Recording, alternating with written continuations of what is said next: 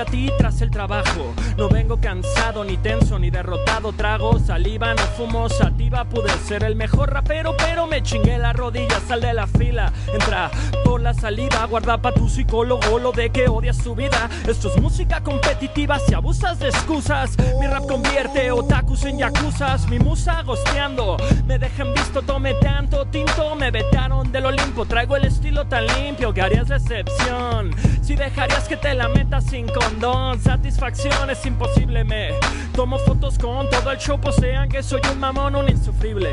Sonrío, se nota, me da más hueva que los Melvins desde que dejé la mota. Tu se vende bien la mera, ahora una mierda aburrida. Cambiarse el nombre deberían al escuadrón suicida. Déjame a la Robin Margot, andamos de amargos, estilo chapaneco tostado. Tu un alto de Starbucks, sigo esperando un milagro. Que cumplan caciques y ese 20% menos de dieta, diputados. Enrique, agarro un ticket, me voy a Tijuana, rapeo con Longshot, toco los bajos en Andrés Canay, una pantalla en mi sala. 5.1 en la bocina, quebrar quijadas de mierdas que hablan en películas. Cosas raras me excitan, mis filias son graves, quiero cagarme. En cada mostrador de Volaris, apestoso, una ganga, el queso más caro, por eso dejo obsesionados a los niños del barrio. Envidio a Diego Luna, quiero ser un juguete de Star Wars, homie. Hacerle dos hijos a Camila Sodi sin ver. Cúlpame de malpraxis y la cago como el Imer cuando canceló el Oasis. Caprino en bombos, hi-hats, tarolas. Ayer los niños son los viejos que no devuelven la bola. Ayer el dólar a 3, hoy a 20. Y el punk hablando de amor a su ex, no sobre el presidente o feminicidio. Menos dicho que hemos hecho, querer cambiar el mundo con estados de Facebook. Me llamo contraste como tú, soy parte del sistema. No importa cuánto escuchaste, escorbuto o aflema. El sol quema, la vida carboniza. Quise entrar a iglesia, misa, pero me convertí en ceniza el estandarte. Viva la franquicia, muerte al arte, soy mexicano, ocupo visa hasta para entrar a Marte. Jugamos duro, somos suaves, yo, tú.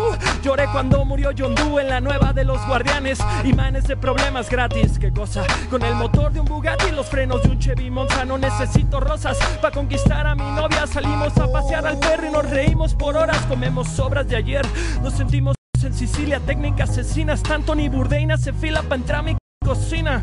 Como lo hacemos Ancina, María se persigna, güey, es de ricos, bailar la gasolina, reggaetón en la condesa, suben la vara, y hay más fresas que maras, con tatus en la cara, le pusieron la araña, tu bici rara no es pa' menos, quiero que el chofer presuma que su bus no tiene frenos, pixies modernos, rollo sangrón, los ignoro como a los pixies. Después de Trump Le Monde. Hagan corte, el ceremonia se cayó porque yo toqué en Pal Norte. Eso fue todo, Longshot. Septiembre 2017. Nos vemos.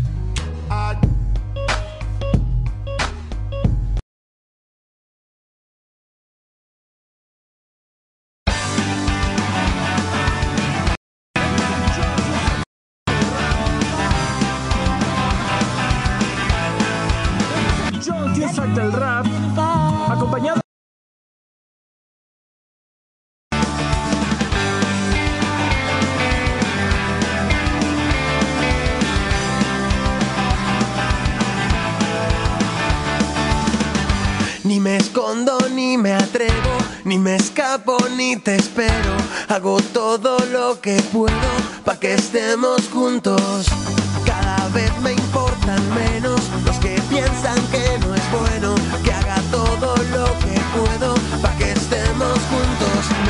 Medicina alternativa, tu saliva, mi saliva.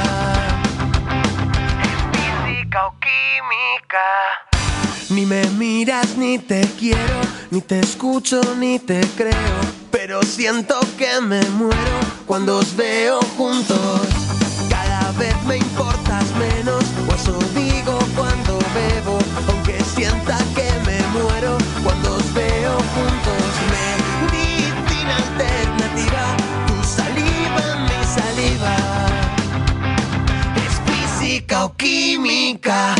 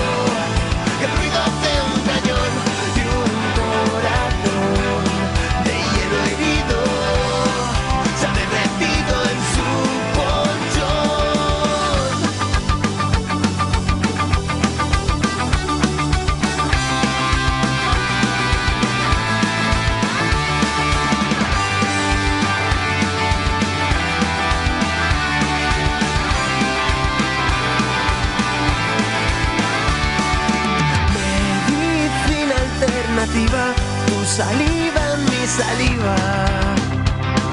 Es física o química, la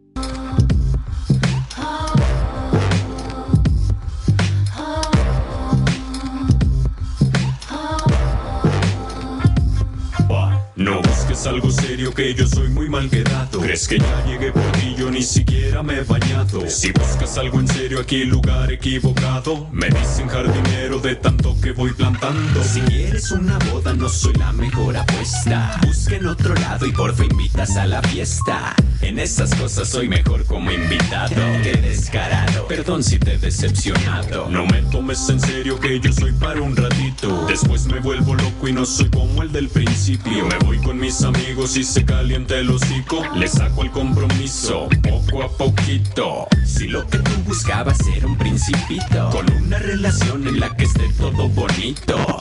Dale calma, nena, porque así no es. Si no me crees, ve pregúntale a mis ex.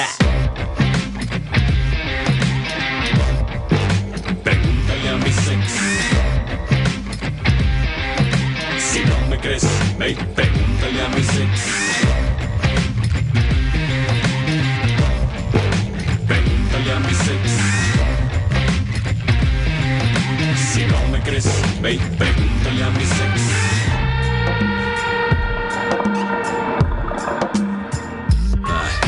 Y no lo adrede, y no es por cobarde Prefiero avisarte que no soy el tipo de tipo que buscas antes de que se te haga tarde. No se me hace padre, es mucho desmadre. Y quiero cambiarle que llegue el domingo y no tengo más que este vacío que no quita nadie.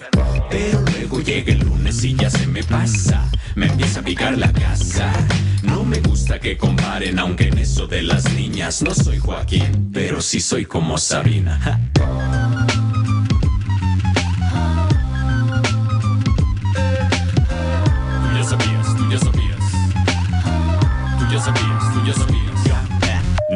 Busques algo serio que yo soy muy mal quedado. ¿Crees que ya llegué por ti? Yo ni siquiera me he bañado. Si buscas algo en serio aquí, lugar equivocado. Me dicen jardinero de tanto que voy plantando. Si lo que tú buscabas era un principito. Con una relación en la que esté todo bonito. Dale calma, nena, porque así no es. Si no me crees, ve y pregúntale a mis ex. Pregúntale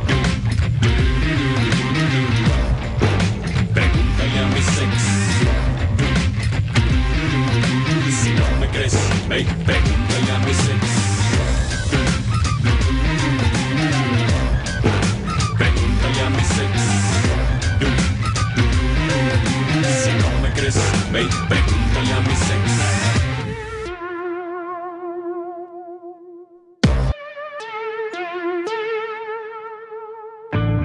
Que le digan lo que debe hacer Que cualquier desgraciado liga más que él Que se hartó de ver incómodo o impávido Que la fila de al lado siempre se mueva más rápido Que su jefe tiene más antojos que una diva Que viaja al sojo y él con el desalojo arriba Que no renunciaría pero sí le daría Un par de puñetazos más el IVA Que el tipo tiene fotos de su Lamborghini Tomando martini con la chica en bikini Y eso lo irrita pero ya no le excita Ni la Dolce Vita de Fellini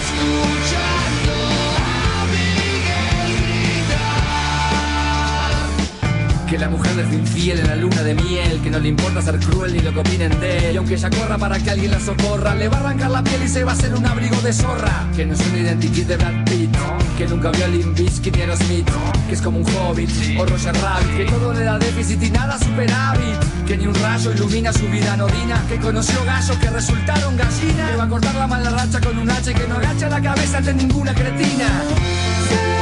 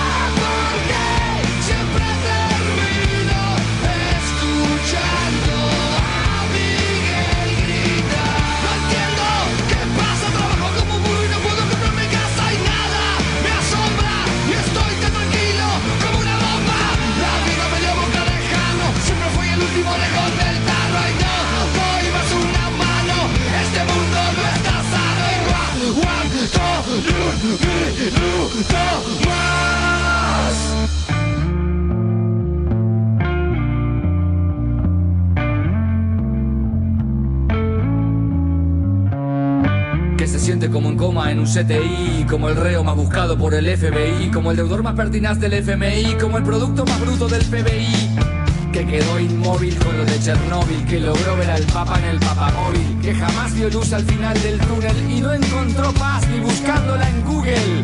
Que ya no quiere vivir, que está dentro del rango de la hora de partir, que está en el fango y como en el tango, ni el tiro del final le va a salir.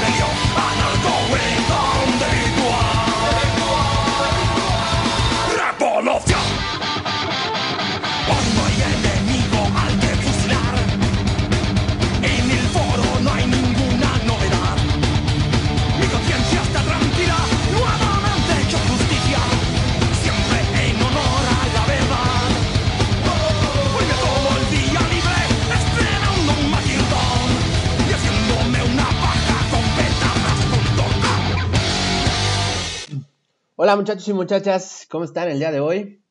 Eh, sé que me extrañaron, hacía dos semanas que no nos escuchábamos.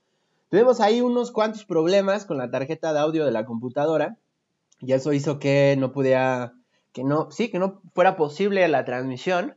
Pero por ahí hubo una transmisión este, incógnita, ¿no? En donde empezamos, este, pues en donde hice un experimento, algo que siempre quise hacer, ¿no? Tener una, pues un programa de radio como, como los de los noventas, en donde te platicaban un poco de las canciones, la historia de los artistas y ese tipo de cosas. Así que bueno, por ahí está ese episodio fantasma. Pero me da mucho gusto que estén hoy conmigo, hoy yo con ustedes. El tema de hoy, fíjense que tuve un- una reacción. eh, en realidad iba a hablar sobre la sexualización de los dibujos animados. Ese iba a ser el tema de la semana pasada. Pero empecé a ver mucho hate, amigos, en, redes sociales, en donde pues le tiraban principalmente al, al movimiento feminista. De entrada, este programa no va a hablar de feminismo, porque eh, no soy yo quien para hablar, ¿no? La neta es que eh, por el simple hecho de ser hombre yo no puedo hablar del movimiento feminista. Es un movimiento hecho por, para y de las mujeres y así debe de ser. Ellas tienen que defender sus intereses, así tiene que ser siempre. Así que mm, no es por- no vamos a hablar hoy de feminismo, sí vamos a tocar el tema porque es de movimientos sociales el, el- el- programa de hoy. Pero principalmente eh, sí estaba molesto porque em, empecé a ver mucha sociología de sofá, muchos opinólogos en este buffet de opiniones que de pronto enferma demasiado, que son las redes sociales.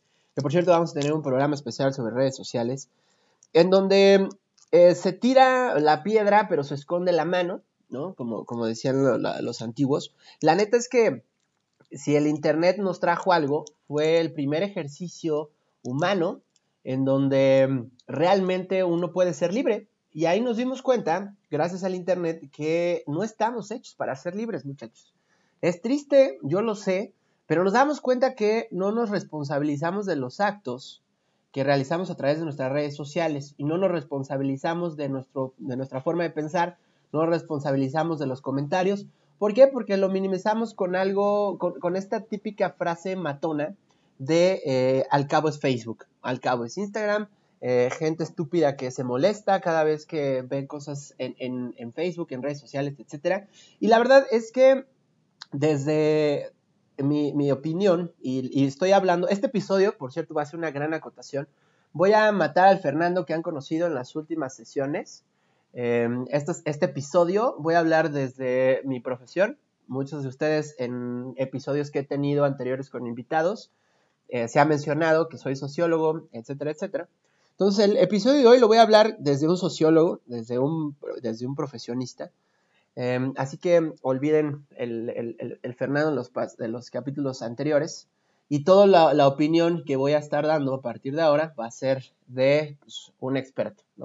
Se escucha, se siente raro decirse experto a sí mismo, pero pues también hay que creérnosla, ¿no? De pronto, muchas veces no nos creemos la profesión que, que estudiamos, la que practicamos, y también eso de pronto va demeritando lo que hacemos. Eso también lo hablábamos en el, en el episodio del, trabajo, que por cierto, para todos aquellos que nos preguntaban si había un podcast, sí, sí hay, ya lo pueden encontrar ahí en las redes sociales, en la página de Facebook está los links de todos los, eh, no solo en Spotify, está en diferentes Em, portales, páginas, no sé cómo llamarlos, servidores eh, que donde están los podcasts. Entonces ahí lo pueden encontrar. Vamos a empezar el programa, muchachos, y sobre todo vamos a empezar esclareciendo algunas dudas, porque sé que de pronto eh, pensamos que una manifestación es lo mismo que un movimiento social, pensamos que un grupo, eh, un grupo civil, una sociedad civil, una ONG puede ser catalogada un, un, este, un movimiento social, y la verdad es que no. Eh, de entrada hay que pensar que los movimientos sociales generalmente eh, son movimientos voluminosos, ¿no? O sea, no hay como un mínimo, no puedo decir, ser responsable, decir, se necesitan 50 personas mínimo para ser considerado un movimiento social. La verdad es que no.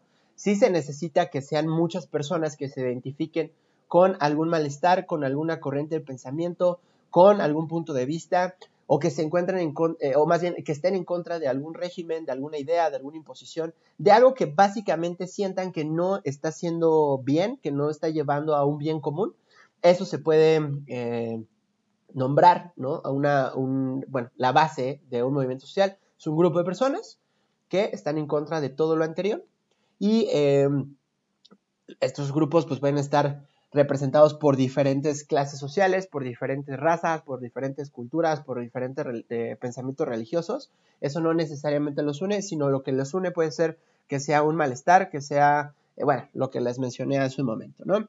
Entonces, ¿cómo surgen los movimientos sociales? es algo bien importante porque durante toda la historia humana han surgido los movimientos sociales. El tema es de que en la escuela nos han enseñado la historia de una forma bien de hueva, ¿no? O sea, siempre nos han contado la historia desde como algo lineal, como cosas que pasaron y ya está. Pero en realidad no, muchas de esas cosas que pasaron dieron pie a que otros acontecimientos sucedieran y así sucesivamente, ¿no? Una cadena de factores que se fue dando gracias por, movimientos anteriores o por hechos eh, históricos anteriores.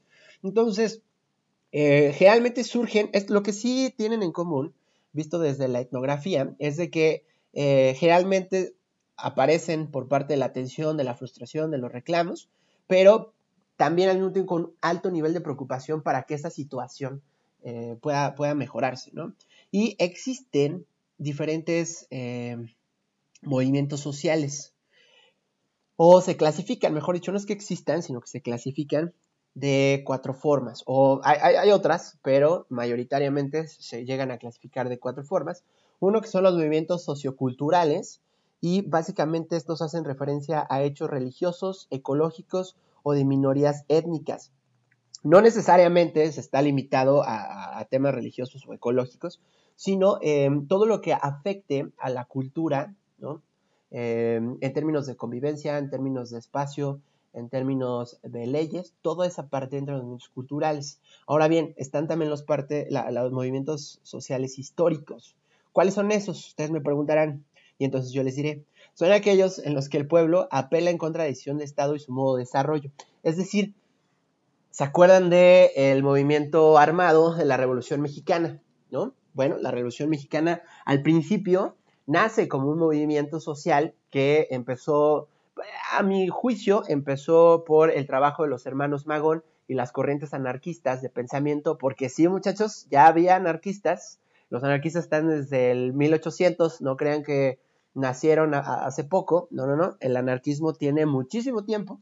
Y de hecho se, agarró a chingadazos eh, filosóficos y catedráticos con otros pensamientos como el, socialismo, como el capitalismo, ¿no? Incluso em, el anarquismo ha estado presente y de hecho mucho de lo que hoy, muchas de las ideas que tenemos son ideas anarquistas, ahorita les voy a profundizar más en ese punto, que de entrada, ya que estoy hablando de anarquismo, tengo que despejarles el mito más grande.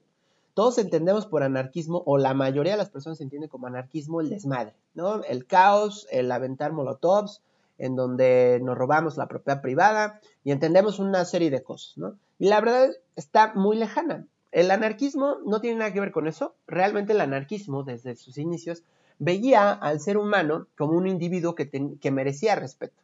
Y por lo tanto, todos tenían que garantizar ese respeto. Porque el respeto que tú ibas a dar a otro individuo tendría que ser inversamente proporcional al que tú ibas a recibir. Es decir, el derecho, el, respeto al derecho ajeno es la paz, ¿no? Básicamente, eh, podría ser considerada esa frase, que es más larga, ¿no? Pero podría ser considerada esa frase de Benito Juárez como una frase anarquista, por supuesto, porque el anarquismo, eso es lo que predica, ¿no? Pero bueno, ahorita vamos a hablar más sobre el anarquismo, pero sí quería que supieran que de entrada, algo que hemos entendido mal es el anarquismo, el anarquismo no nada que ver, y de hecho, seguramente en muchos de los movimientos sociales siempre se hablan de los anarquistas, es que los anarquistas rompieron esto, los anarquistas pintaron otro, los anarquistas aventaron bombas, petardos, este, y vimos como un carro salió volando con su rayo láser, pero la, realidad el asunto es que también hay otra figura muy importante de la que voy a hablar ahorita, eh, ya que entremos completamente de lleno, que es la figura de los halcones, principalmente en México. Ahorita le hablamos de eso.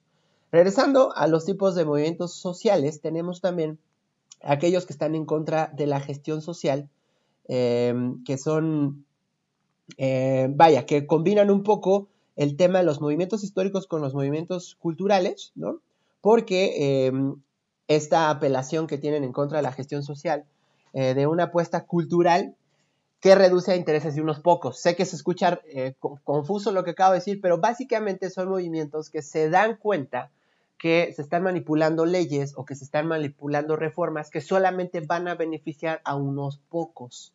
¿Se me explico? Reforma energética, por ejemplo, en la administración actual, por más allá de que eh, Andrés Manuel nos quiera seducir con el romanticismo de Cárdenas, lo que está haciendo es, eh, en este caso, beneficiar a unos pocos, que estos pocos es Pemex, estos pocos es CFE, que por más allá que se diga que es una, una empresa estatal, hace mucho dejó de serla, mm, eso también es una realidad, y hace mucho dejó de ser sostenible. ¿Por qué? Porque hay temas grandísimos de corrupción dentro de las mismas instituciones y también porque nunca se le dio un mantenimiento a, estas empresas y por lo tanto hay muchos remanentes que están volando, ¿no?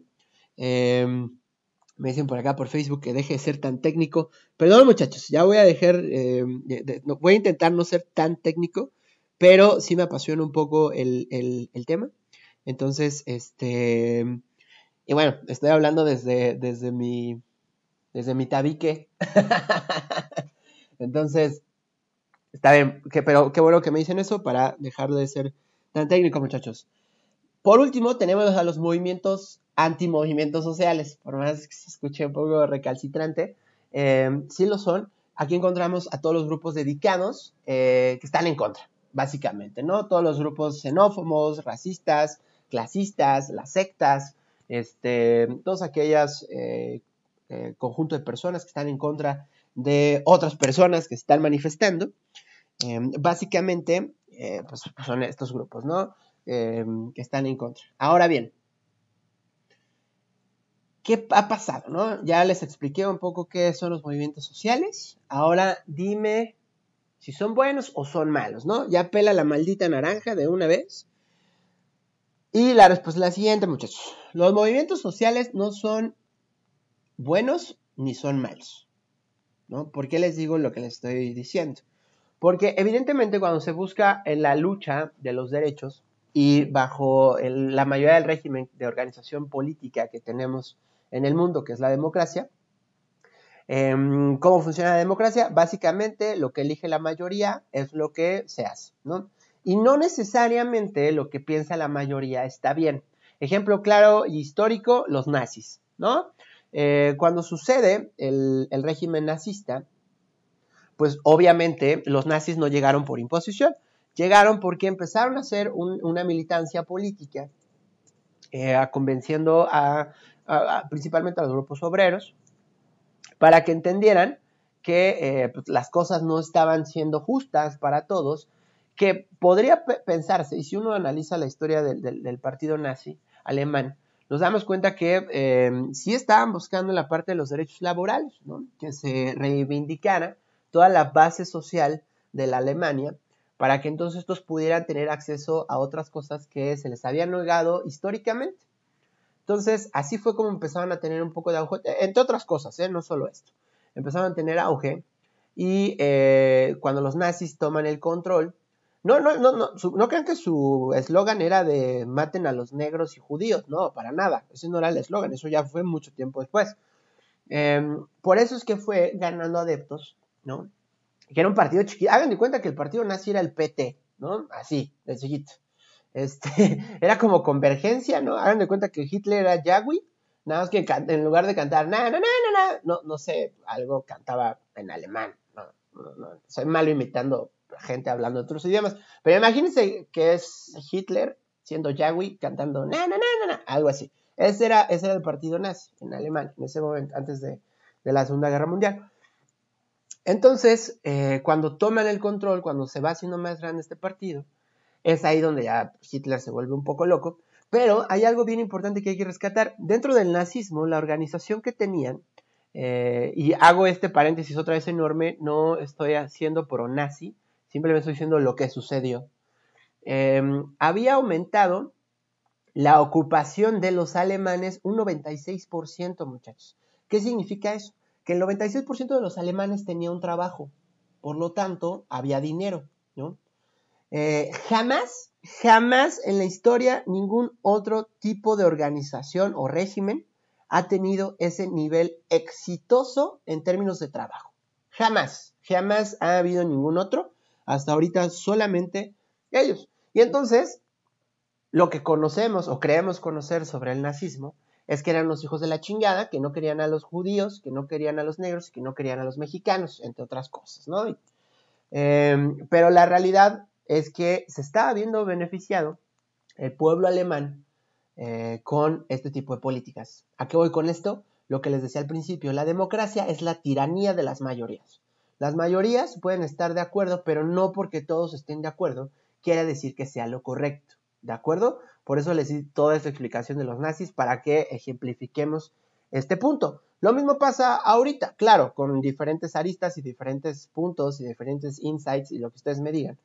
Eh, con la administración actual. Andrés Manuel sí gana con 30 millones de votos, ¿no? Es una realidad, pero en ese momento éramos 115 millones de mexicanos. Ganó con 30 millones de votos.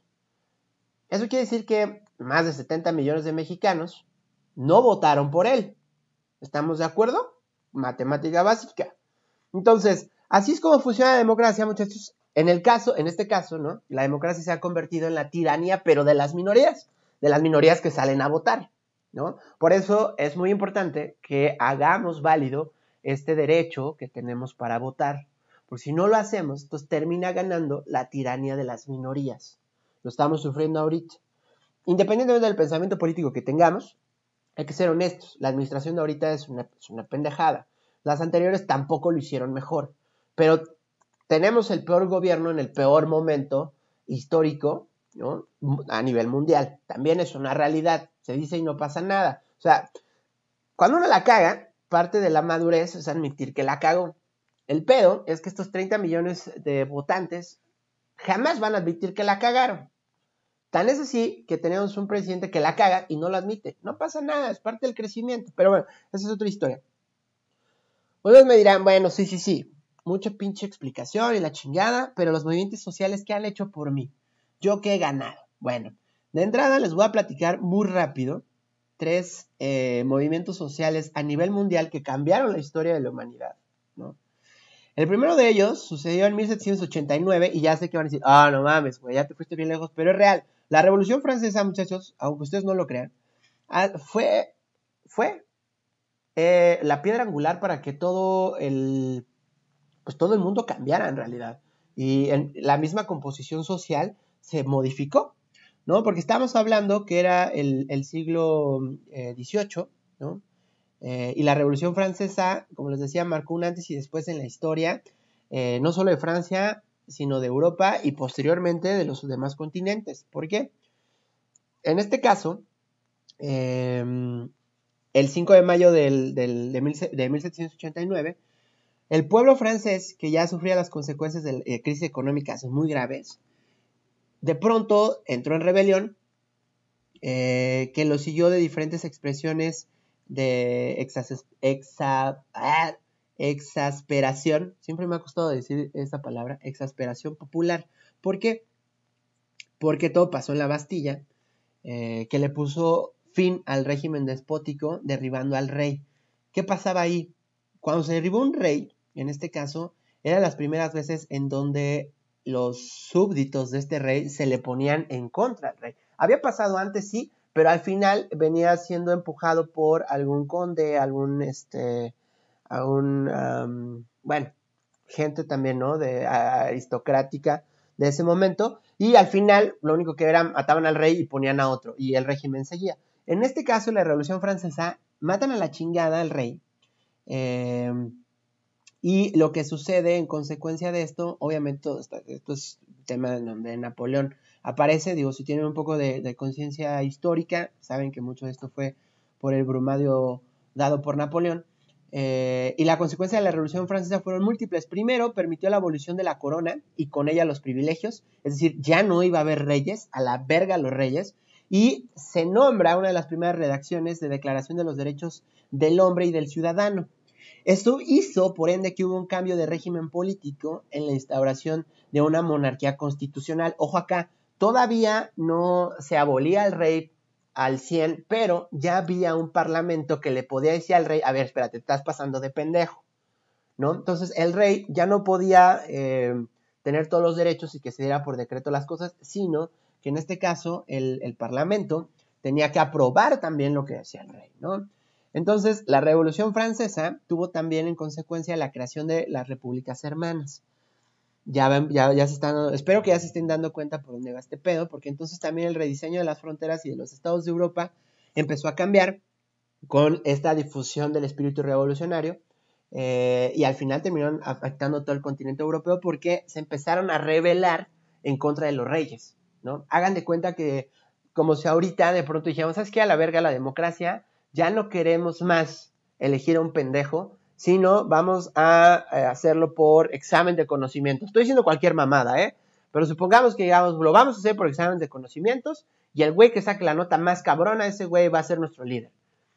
Hagan de cuenta que pasó lo mismo en ese momento, ¿no? Dijeron, ¿sabes qué? Este cuento de que fuiste elegido por Dios, al Chile ya no me la creo, este cuento de que tus decisiones son las mejores y el pueblo no sabe lo que quiere, al Chile no me lo creo. Entonces, sácate la verga. Eso fue lo que pasó. Y eso fue lo que hizo que ya no hubiera reyes. Bueno, todavía tenemos países ridículos como España e Inglaterra que siguen teniendo reyes, pero esa es otra historia.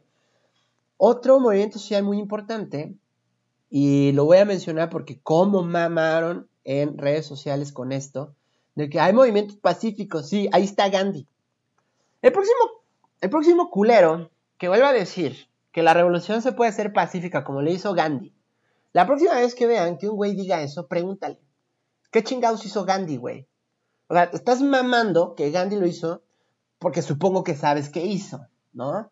Les puedo asegurar que el 70% o más de las personas que maman que los movimientos pueden ser pacíficos como lo hizo Gandhi, no tienen ni puta idea de lo que hizo Gandhi, ¿no? Es más, le puedes enseñar la foto de cualquier, este, de, de, de, de cualquier, iba a decir de cualquier hindú, pero no, de cualquier hinduista, ¿no? Eh, y el pendejo va a pensar que es Gandhi. Se los juro. Se los juro que si le pone una foto de, mira, aquí está Gandhi, te va a decir, ah, a huevo. Yo sé todo de Gandhi. Y no tiene ni puta idea. Pero bueno, ¿qué fue lo que hizo Gandhi y por qué Gandhi se hizo popular o por qué es popular, ¿no? De entrada, como ya lo sabemos, él aplicaba de una manera muy, muy concreta esta doctrina a la no violencia, ¿de acuerdo? Un día resulta que Gandhi decidió salir de su monasterio y caminar 350 kilómetros. No más de huevos. No, la neta es que no lo hizo de huevos, tiene una razón. Pero eh, tras semanas recorriendo la ruta a pie, porque obviamente 350 kilómetros no los vas a recorrer en, un día, a menos de que vayas a traerle pescado a Tlatoani, como lo hacían los aztecas. No, la neta no. Este, bueno, regresando a lo que estaba diciendo. Eh, tras días recorriendo, ¿no? semanas, perdón, recorriendo la ruta a pie, él recoge un poco de sal eh, en sus manos. Y esto parecía un gesto pues cagado al principio, ¿no? pero la realidad del asunto es que fue altamente simbólico. ¿Por qué? Porque con esto eh, él estaba constituyendo una violación al monopolio estatal de la, Gran de la Gran Bretaña sobre la distribución de la sal en la India. Ojo acá. Este monopolio obligaba que todos los consumidores, incluyendo los más pobres, tenían que pagar un impuesto sobre la sal. Así, tal cual. Usa sal, pagas impuestos, ¿no?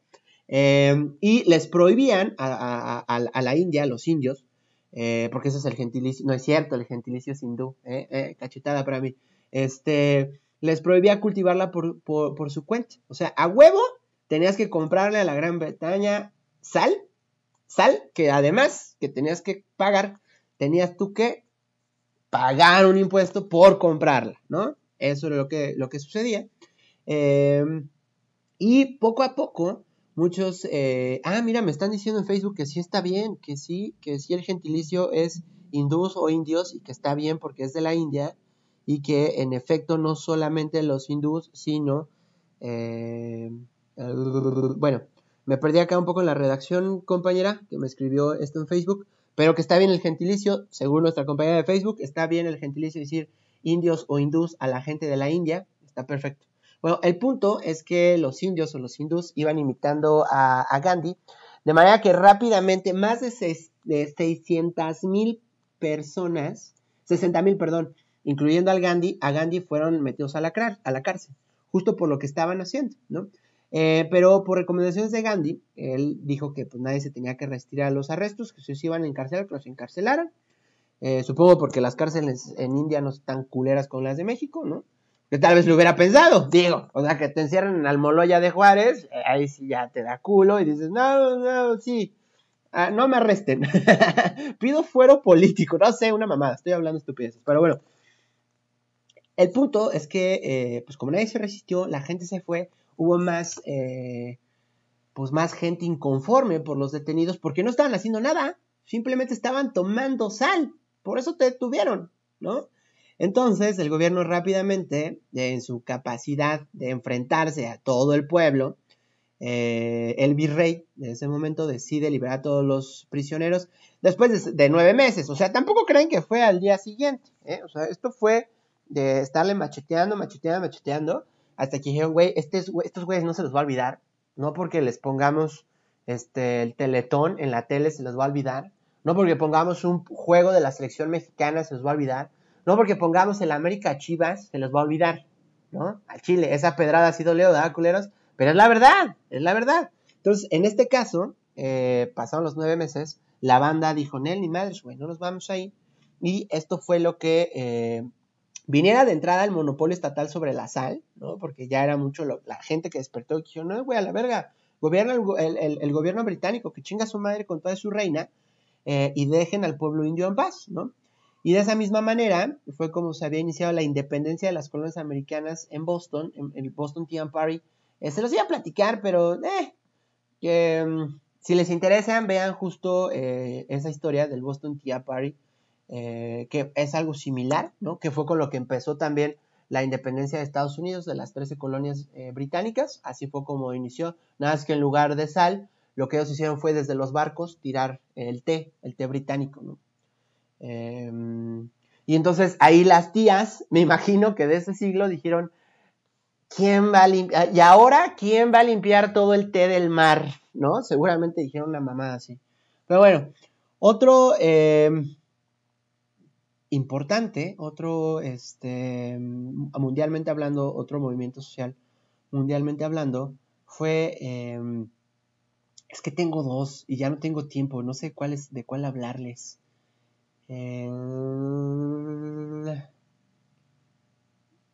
Ah, qué difícil, no sé cuáles contarles. Bueno, ya me por acá que quieren conocer sobre lo, de, lo del Boston Tea Party. Bueno, decía que fue similar a lo de la India, nada más que este fue un siglo atrás. Em, lo que hicieron fue tirar eh, toda a, la borda todas las cajas de té que estaban almacenadas, que venían de Inglaterra, y esto lo que, lo que provocó fue un gesto simbólico de rebelión contra eh, las repercusiones económicas que estaba imponiendo la, corona inglesa sobre las, las colonias en Estados Unidos. esto trajo un descontento en el Parlamento británico de las colonias, especialmente en Boston, porque ahí empezó el desmadre. Y el Parlamento dirigió a Jorge III, si no mal recuerdo. Em, y lo que hizo este, este cabrón, Jorge III, fue aumentar los impuestos en las colonias. Em, pues, pues, de huevos, ¿no? O sea, tú me tiras mi té, yo me emputo eh, y te subo los impuestos. Pero en lugar de que tuviera una repercusión y la gente dijera, oh sí, disculpe nuestra pendejada, em, en respuesta a estas medidas, lo que sucedió fue que eh, decidieron ya no comprar el té, el té que venía de, de, el té británico, dijeron, ah, pues a la verga, tu pinche té, nosotros también hacemos, chinga tu madre.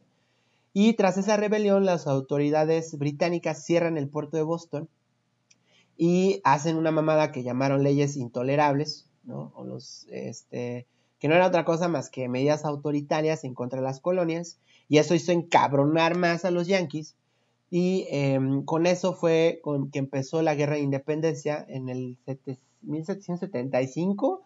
Perdónenme muchachos, creo que debía abrir Wikipedia antes de contarles esta historia. No recuerdo bien, pero creo que sí, fue en el 1775 eh, y acaba en el 83, 1783, si mi memoria histórica no me falla, por ahí iba ese pedo. Este, y bueno, esto puede, se, pudo, se puede considerar, sin exagerar, que justo el, Boston Tea Party eh, fue un acontecimiento repercusión a la independencia de Estados Unidos. O sea, a lo que voy con esto, muchachos, es de que un gesto histórico, una manifestación, se puede desencadenar muy rápido. Y acá les va un bonus track este, tampoco ahorita me vino a la mente. No, se las voy a contar regresando porque aquí sí tienen que conocer estos datos curiosos. Y voy a hablar ahora sobre el... Eh, les voy a hablar ahorita sobre el, el tema del fútbol. Porque el fútbol, muchachos, también provocó una revolución. Un pinche partido de fútbol provocó una revolución.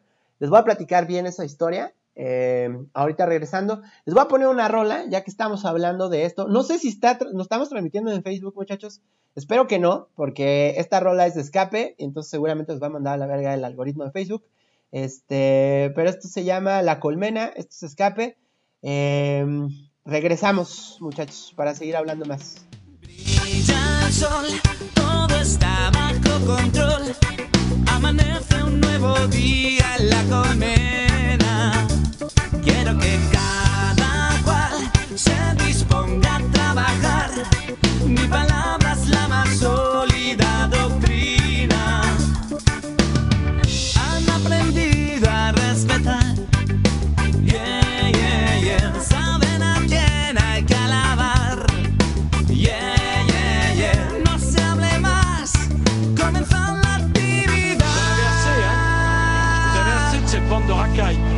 vous en débarrasser.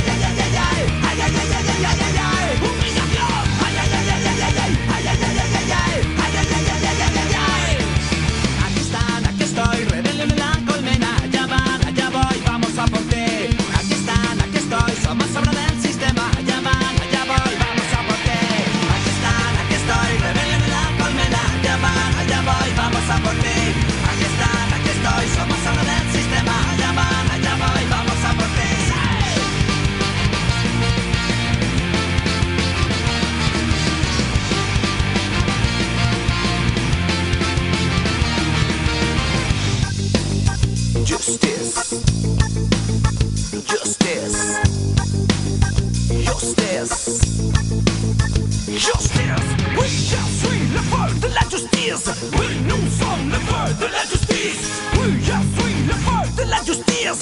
Nous sommes le feu de la justice.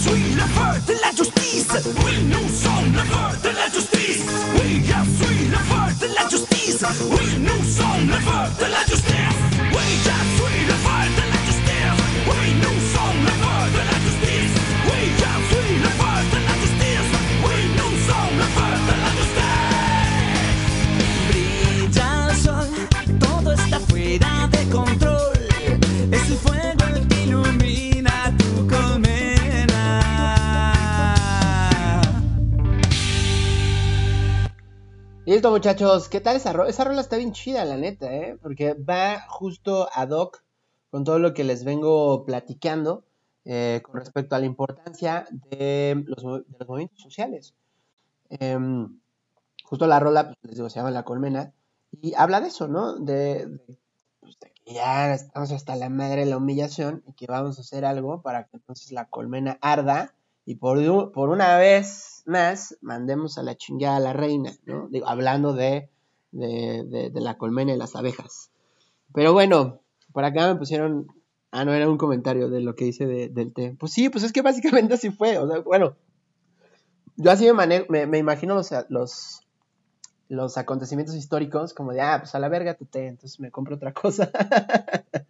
así lo imagino. Bueno, muchachos, este, me puse a buscar acá rápido para, para no... Es que la verdad ya no recuerdo bien cómo, cómo estaba la historia, pero no la encontré. Bueno, la neta es que no me dio tiempo, en cuatro minutos no iba a encontrarla, este, esta historia, pero se la voy a platicar. ¿Qué fue lo que pasó en Croacia, muchachos? Les doy el- el antecedente. Bueno, Croacia eh, nace como país eh, gracias al nacionalismo, nacionalismo que ocurre en Yugoslavia. Estamos hablando de 1980, o sea, no tiene mucho tiempo. Em, y, y Yugoslavia nace por la disolución de la República Socialista Federal de Yugoslavia. O sea, hace, ¿por qué? Porque el- empezó a haber una crisis eh, en decadencia sobre eh, los regímenes socialistas en la Europa Oriental. ¿no? Y ya estamos hablando de la última fase de la Guerra Fría. Para los que no recuerdan la Guerra Fría, ¿se acuerdan de Apolo? De Apolo Creed. Bueno, sí, porque lo mata este. Ah, el ruso, no, ¿cómo se llamaba? Olvidé su nombre. Iván Drago. ¿Se acuerdan de Rocky? Qué pendejada acabo de. Bueno, pero se acuerdan de Rocky, ¿no? Cuando Rocky pelea con Iván Drago en Rocky, en Rocky 4. bueno, básicamente, esa película, de una forma pues no directa, representa la, la- Guerra Fría, ¿no? Esta pelea de los Yankees contra, contra la URSS, en ese entonces todavía la URSS. Este. Y bueno, e- era lo que estaba pasando, la Guerra Fría estaba terminando.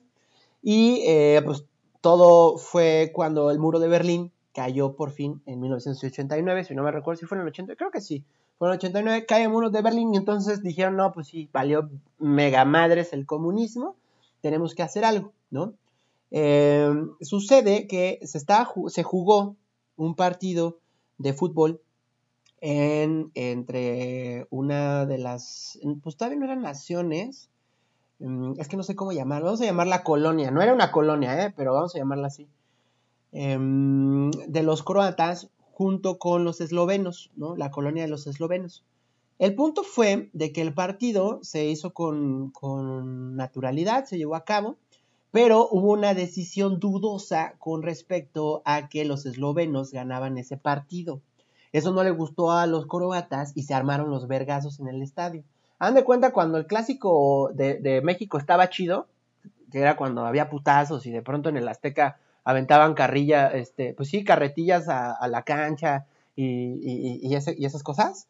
Este, y veías los memos, los, los, los memos chinos, ¿eh?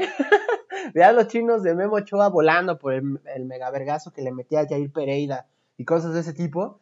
Eh, hagan de cuenta que algo así pasó, ¿no? Empezaron a haber vergazos por todas partes y eso provocó que en el estadio, este, los disturbios del estadio salieran em, a la calle. porque para la suerte que había, ese estadio estaba, digamos, en la frontera de barrios entre los, entre los eslovenos y los croatas, y eh, los chingadazos siguieron, siguieron por semanas, muchachos, por semanas.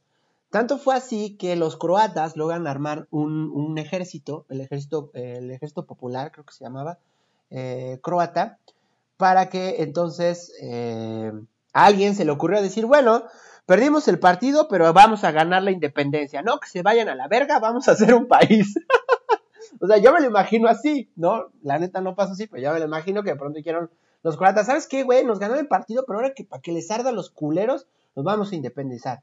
Sí, sí, a huevo, ¿no? Entonces, eso hacen, ya se vuelve un conflicto armado, e incluso el capitán del equipo croata se convierte en uno de, los, de los comandantes, ¿no?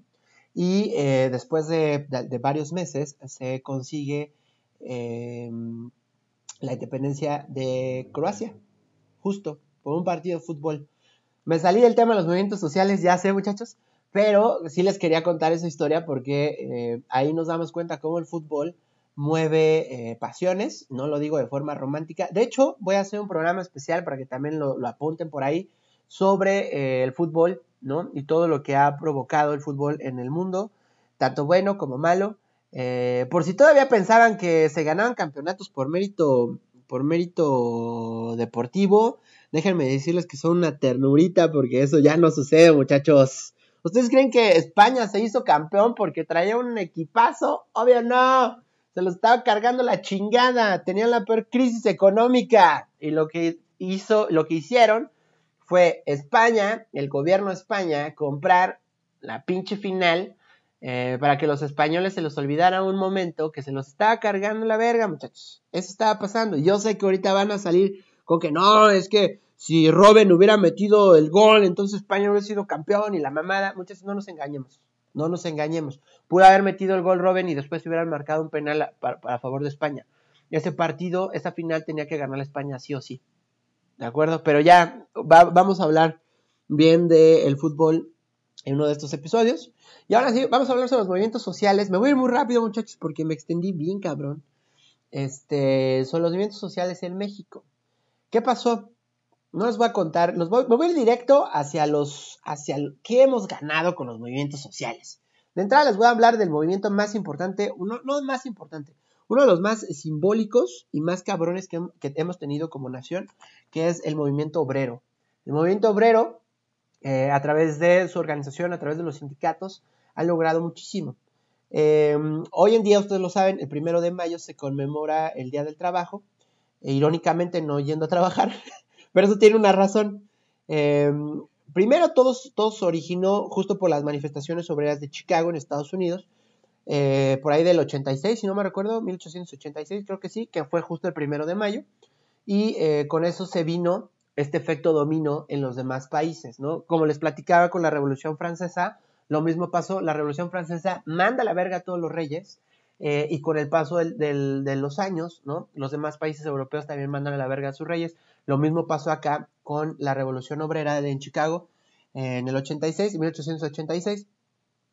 Lo que sucedió en México fue que las organizaciones laborales eh, refrendaron esta fecha, la empezaron a adoptar primero como, como, como suya también, ¿no? Así fue como se hizo el Día Internacional, porque muchos países, ¿cómo suceden los días internacionales? Justo eso, por un consenso o por adaptación de otros países que deciden tomar ese día también por la misma causa, ¿no?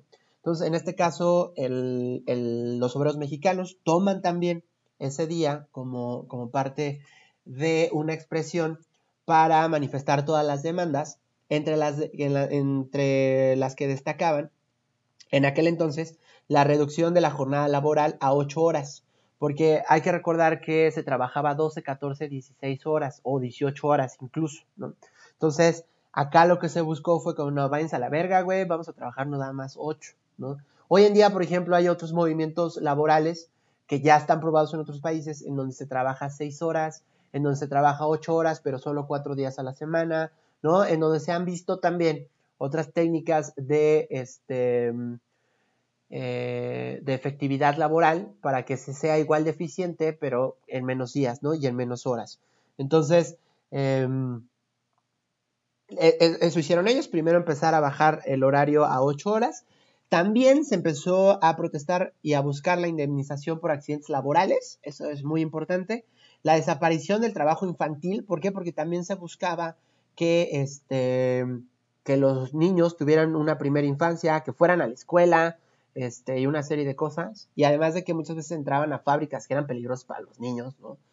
Entonces, eh, desaparece el trabajo infantil.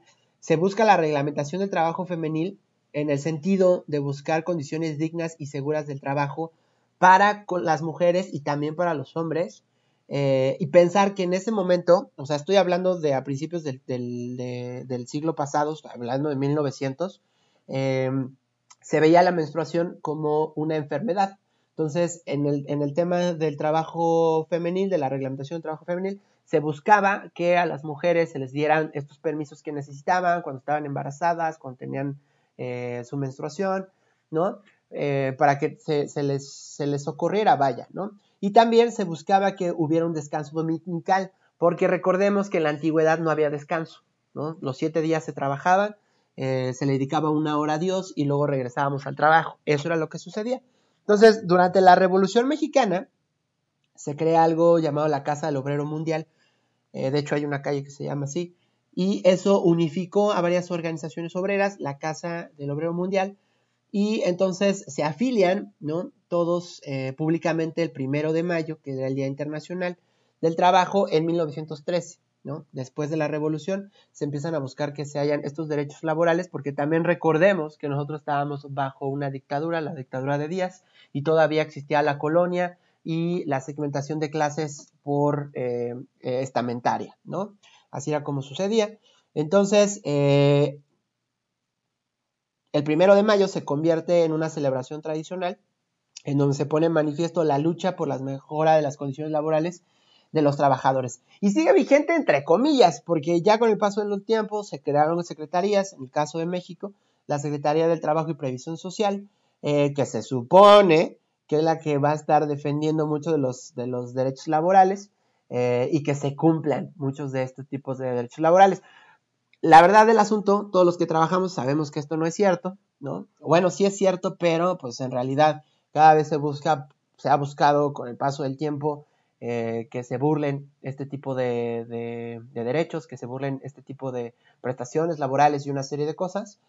Pero hoy en día también se, han alcanzado este, otros logros, ¿no? Como les decía, en el caso de la jornada de los trabajos nocturnos, se redujo a, siete horas en lugar de ocho. Por si no lo sabían, los trabajos nocturnos tienen que ser de siete horas, nada más. ¿eh? Este, para que lo sepan. Si alguien trabaja de noche, ya sabe que si no está trabajando eso, es tiempo extra, carnal. O sea, si te hacen trabajar 8 o 10 horas, eso es tiempo extra, güey. Y debería estar reclamando. Yo sé que nos da miedo reclamar. ¿Por qué? Porque hay personas detrás de nosotros que dependen de nosotros y ese pedo. Pero si no reclamas, güey, tu realidad inmediata no va a cambiar nunca, ¿no? Ahí el tema de los movimientos sociales, ¿no? Yo creo que si se ponen de acuerdo todas las personas que trabajan de, noche, eh, podrían llegar a un síndico, si no es que ya lo tienen, para que se les eh, respeten sus derechos laborales y se les busquen otros, ¿no? Porque puede ser que no tengan, no tengan otros. Siempre hay que pensar para cosas mejores, muchachos. Ténganlo siempre en su cabeza. Bueno, también se prohíben las, eh, la provisión de labores insalubres y peligrosas, eh, que también está entredicho porque hay muchos trabajos de riesgo en México. Se prohíbe emplear a menores de 14 años justo para que estos menores estén en la escuela, ¿no? Lo que se, lo que se necesita. Un país educado es un país preparado y por lo tanto es un país con mejores condiciones. Ah, no mames, eso sonó a eslogan político, voten por mí. este, y bueno, la jornada máxima de trabajo será de 6 horas diarias para jóvenes que rebasan los 14 años y menores de 16, algo que si no lo sabían, eh, no pueden trabajar más de 6 horas los, las personas menores a 16 años, entre 14 y 16 años. Si tú tienes un trabajo, no puedes trabajar más de 6 horas porque están rompiendo una ley.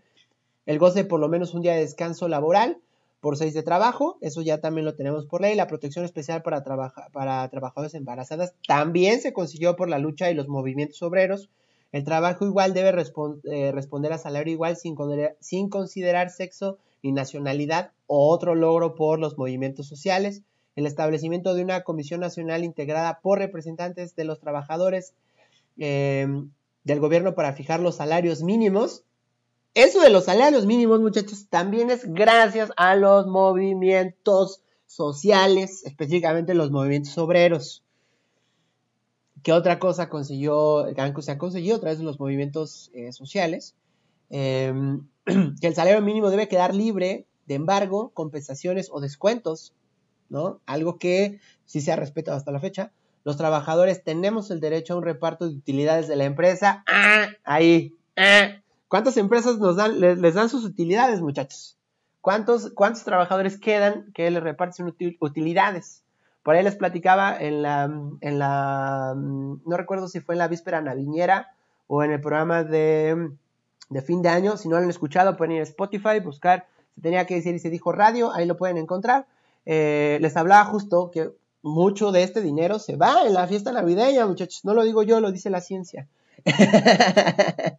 este, para que lo tengan ahí, ¿eh? es un derecho que todos debemos de tener, ¿eh? reparto de utilidades, ojo ahí.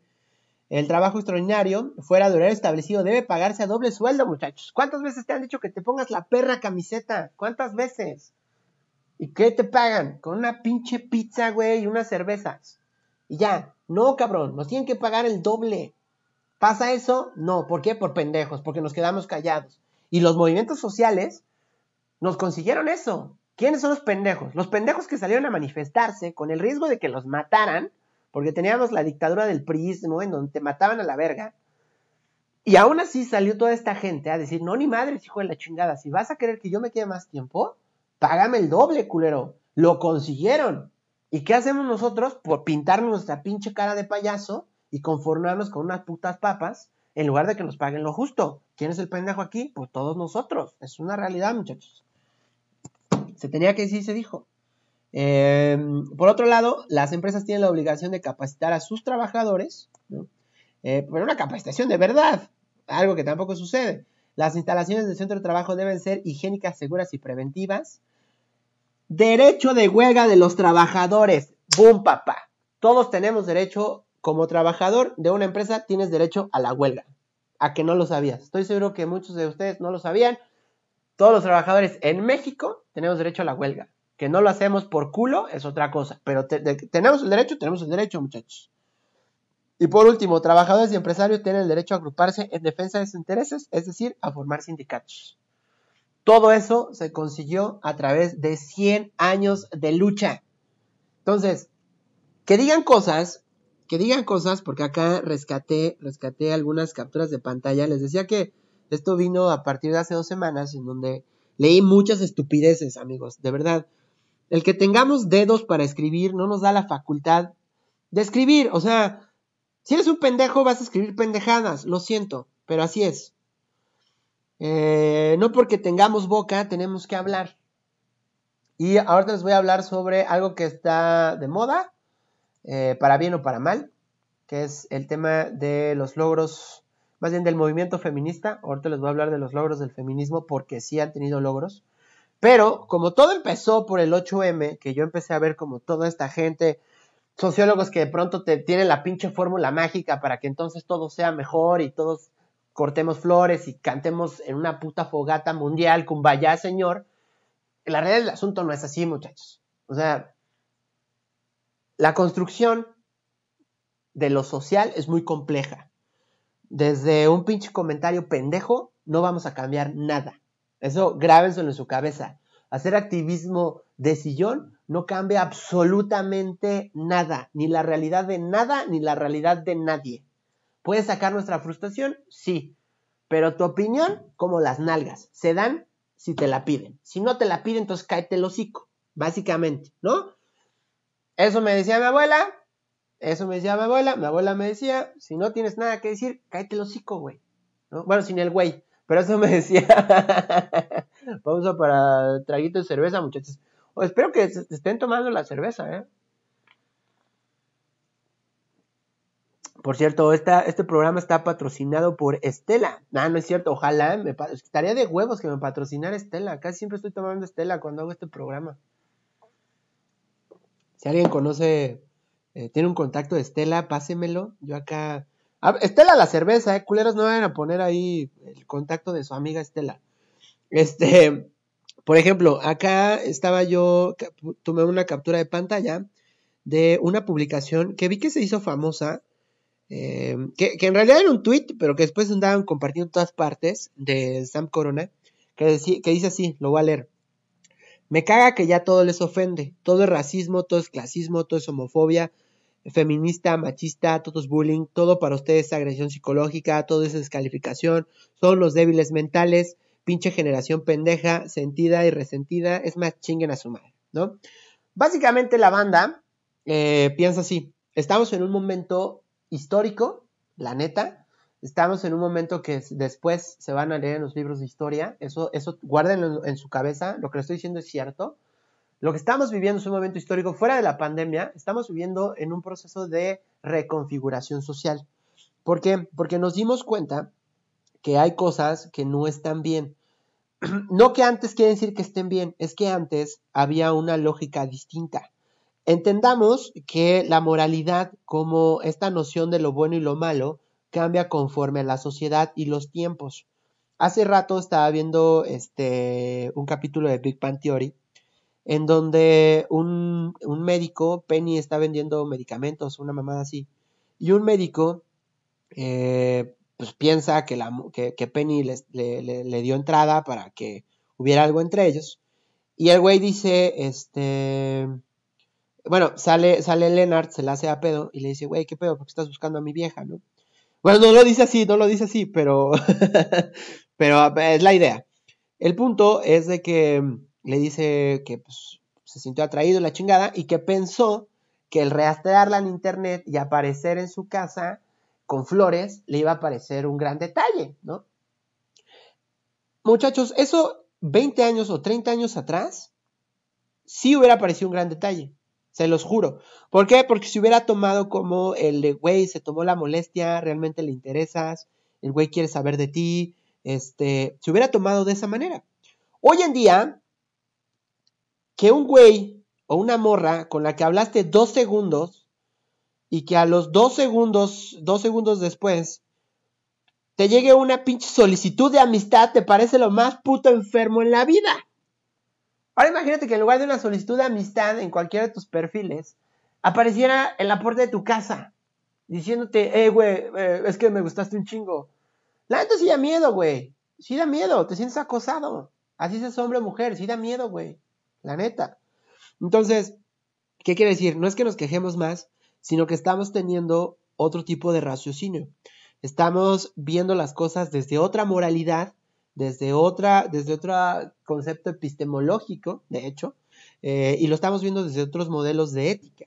Eso es lo que está pasando. Estamos viviendo un proceso bien chulo, muchachos, y nos estamos cogiendo, bueno, sí nos estamos cogiendo, pero además de eso, está, güey, hasta se me fue lo que, lo que iba a decir. me traicionó el subconsciente, amigos. No, eh, lo que les iba a decir, o lo que les intento decir, mejor dicho, es que, ay, hace calor aquí, hasta se me subió la, la- el, no me pueden ver, ya sé, pero hasta me puse rojo. El, el punto es de que estamos viviendo un proceso histórico que, de reconfiguración y nada más nos estamos quejando en redes sociales en lugar de que veamos desde afuera. Hay que ver, muchachos. Simplemente seamos espectadores, callémonos el hocico. Si no tenemos nada que decir, y aunque tengamos que decirlo, créanme que ponerlo en un pinche post no soluciona nada. Te va a dar fama instantánea con retweets y al final es todo lo que hay. Entendámoslo. Twitter es el pinche papel de baño de todas las putas opiniones del buffet que es Internet.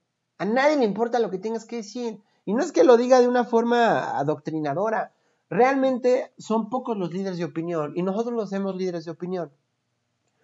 Eh, y si tú tienes algo que decir, busca las formas y los medios.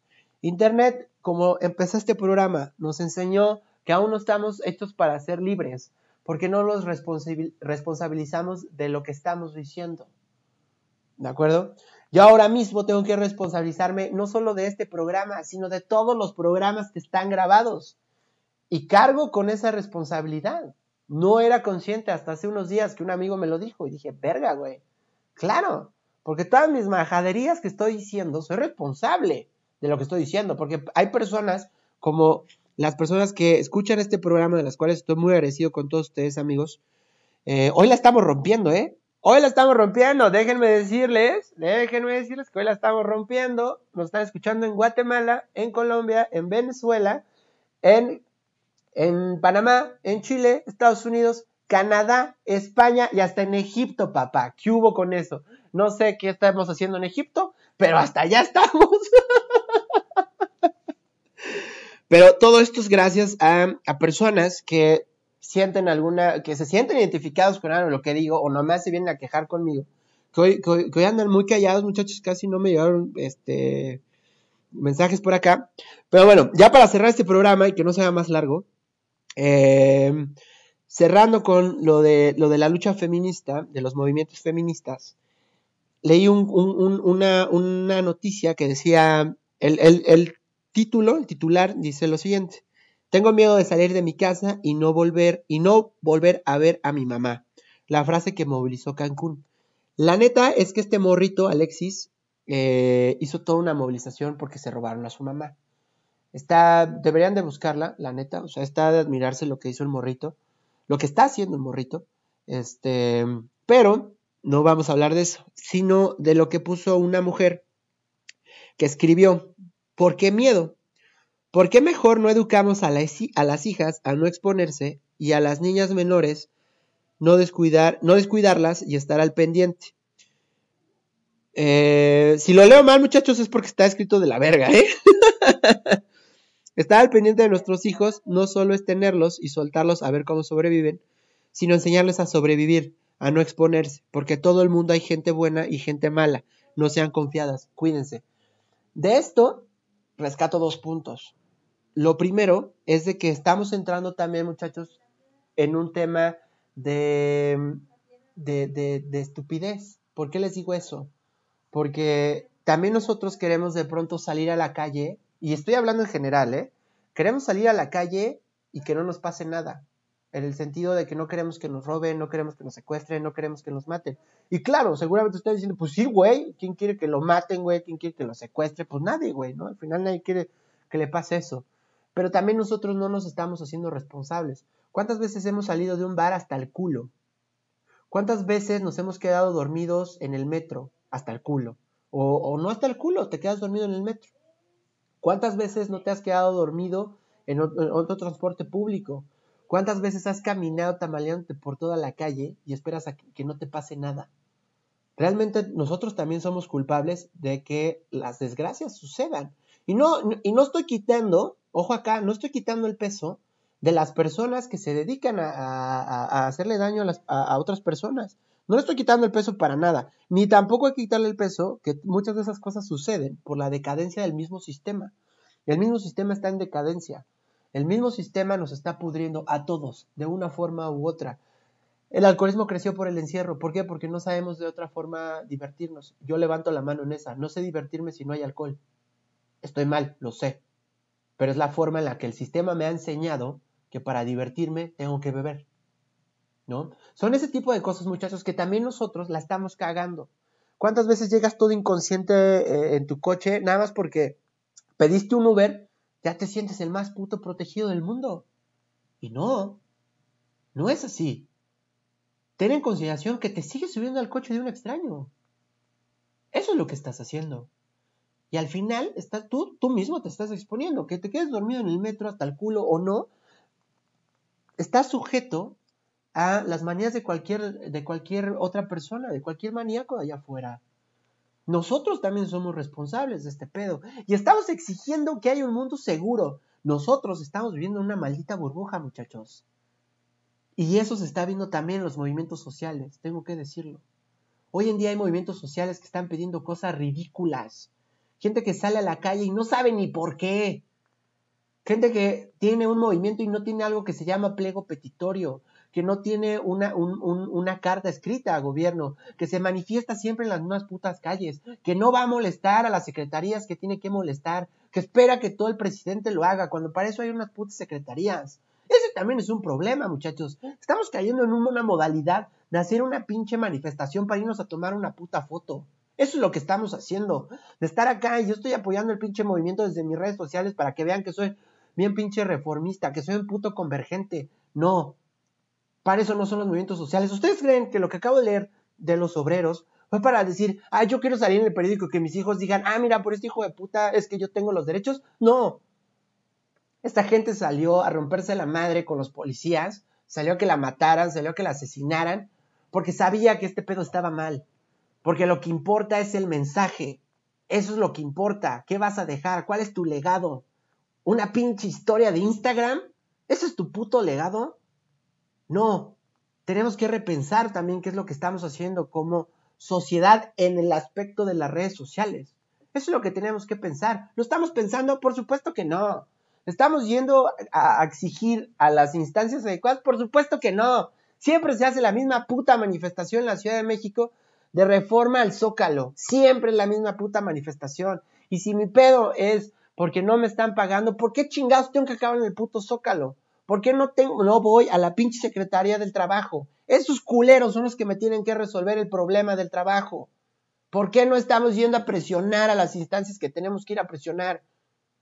Porque si no lo hacemos, seguimos cerrando las mismas calles de siempre y a la gente que tiene que darle miedo, que tiene que decir, a la verga, estos güeyes en cualquier momento me van a matar porque no estoy haciendo mi chamba, esos güeyes están cagados de la risa, yéndose, yéndose, dejando de trabajar, yéndose más temprano a sus casas porque hay manifestación. Eso es lo que estamos haciendo. Cada vez nos toman más la maña, cada vez se da cuenta el, el gobierno. El gobierno no es pendejo, ¿eh? Por más de que nosotros pensemos que el gobierno no es pendejo.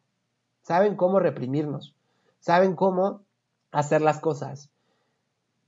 ¿Por qué les digo esto? En, la figura eh, de los movimientos sociales existe una figura llamada el halcón. El halcón no es otra cosa más que infiltrados del gobierno que lo que buscan es desestabilizar el movimiento social. Cuando el movimiento social es muy grande, las figuras del halcón aparecen. Son esos que rompen, son esos que queman, son esos que avientan bombas, son esos que incendian policías, y ahí están los videos, muchachos. Ustedes véanlos. En internet está. En la manifestación que hubo en Guadalajara, en donde queman a un policía, fue otro policía. Y están los videos en cómo es un policía que va vestido de civil, es el que le arroja el alcohol a su compañero, para que entonces pensaran que los manifestantes eran unos hijos de puta. En la manifestación feminista del año pasado, habían videos de mujeres de Ateneas bajándose de patrullas vestidas de civil que después fueron captadas aventando los petardos. La misma policía. El hecho de que en, las manifestaciones feministas haya mujeres es un, es, es un hecho específicamente para desestigmatizar eh, el movimiento. Ponen mujeres para que entonces sean, se vean ridicularizadas las mujeres, diciendo, ve, hasta entre ellas se pelean, ve, hasta entre ellas se agreden. No que es para que ya no las violenten, sí, ya son las primeras violentas. ¿Y tú cómo sabes que es la manifestante? ¿Cómo sabes que no es un halcón? ¿Cómo sabes que no es otra policía vestida de, de civil? Porque eso pasa. Y en los medios de comunicación, ¿qué te ponen? Eso. Eso se los dejo a su reflexión, muchachos. Soy el Capitán Six. Nos vemos el próximo jueves. Se tenía que decir y se dijo. Nos vemos. Ah, nos vamos con una canción. Esto es Molotov. Eh, para que la pensemos más, muchachos. Cuídense.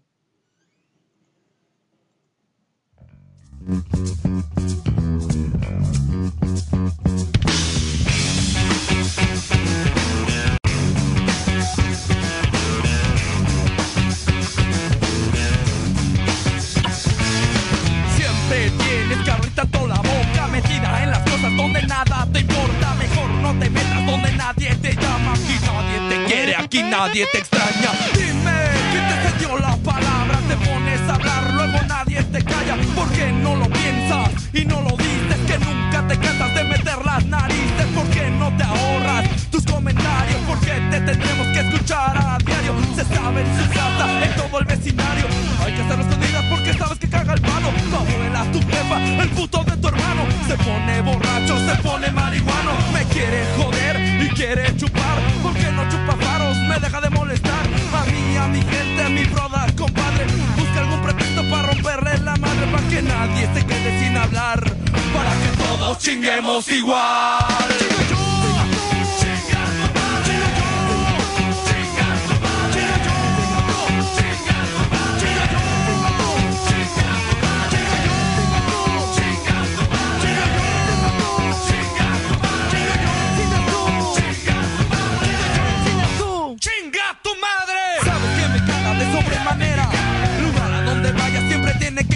Yo lo único que quiero es que se muera. Yo lo único que quiero es que se muera como sea. Si vamos a salir es con chofer. Yo pienso que lo hace por joder.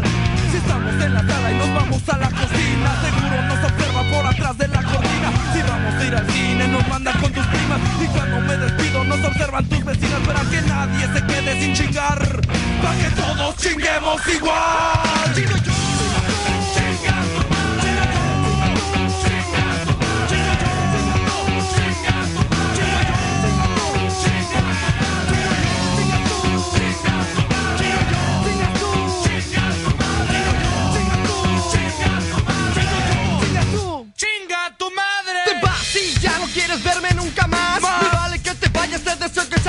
El destino ha sido cruel, así tenía que ser. La verdad nunca te he amado, solo te quería coger. Creías que me tendrías para siempre. Te crees una mujer tan solo porque usas brasier, pero te has equivocado. Nunca estuve enamorado.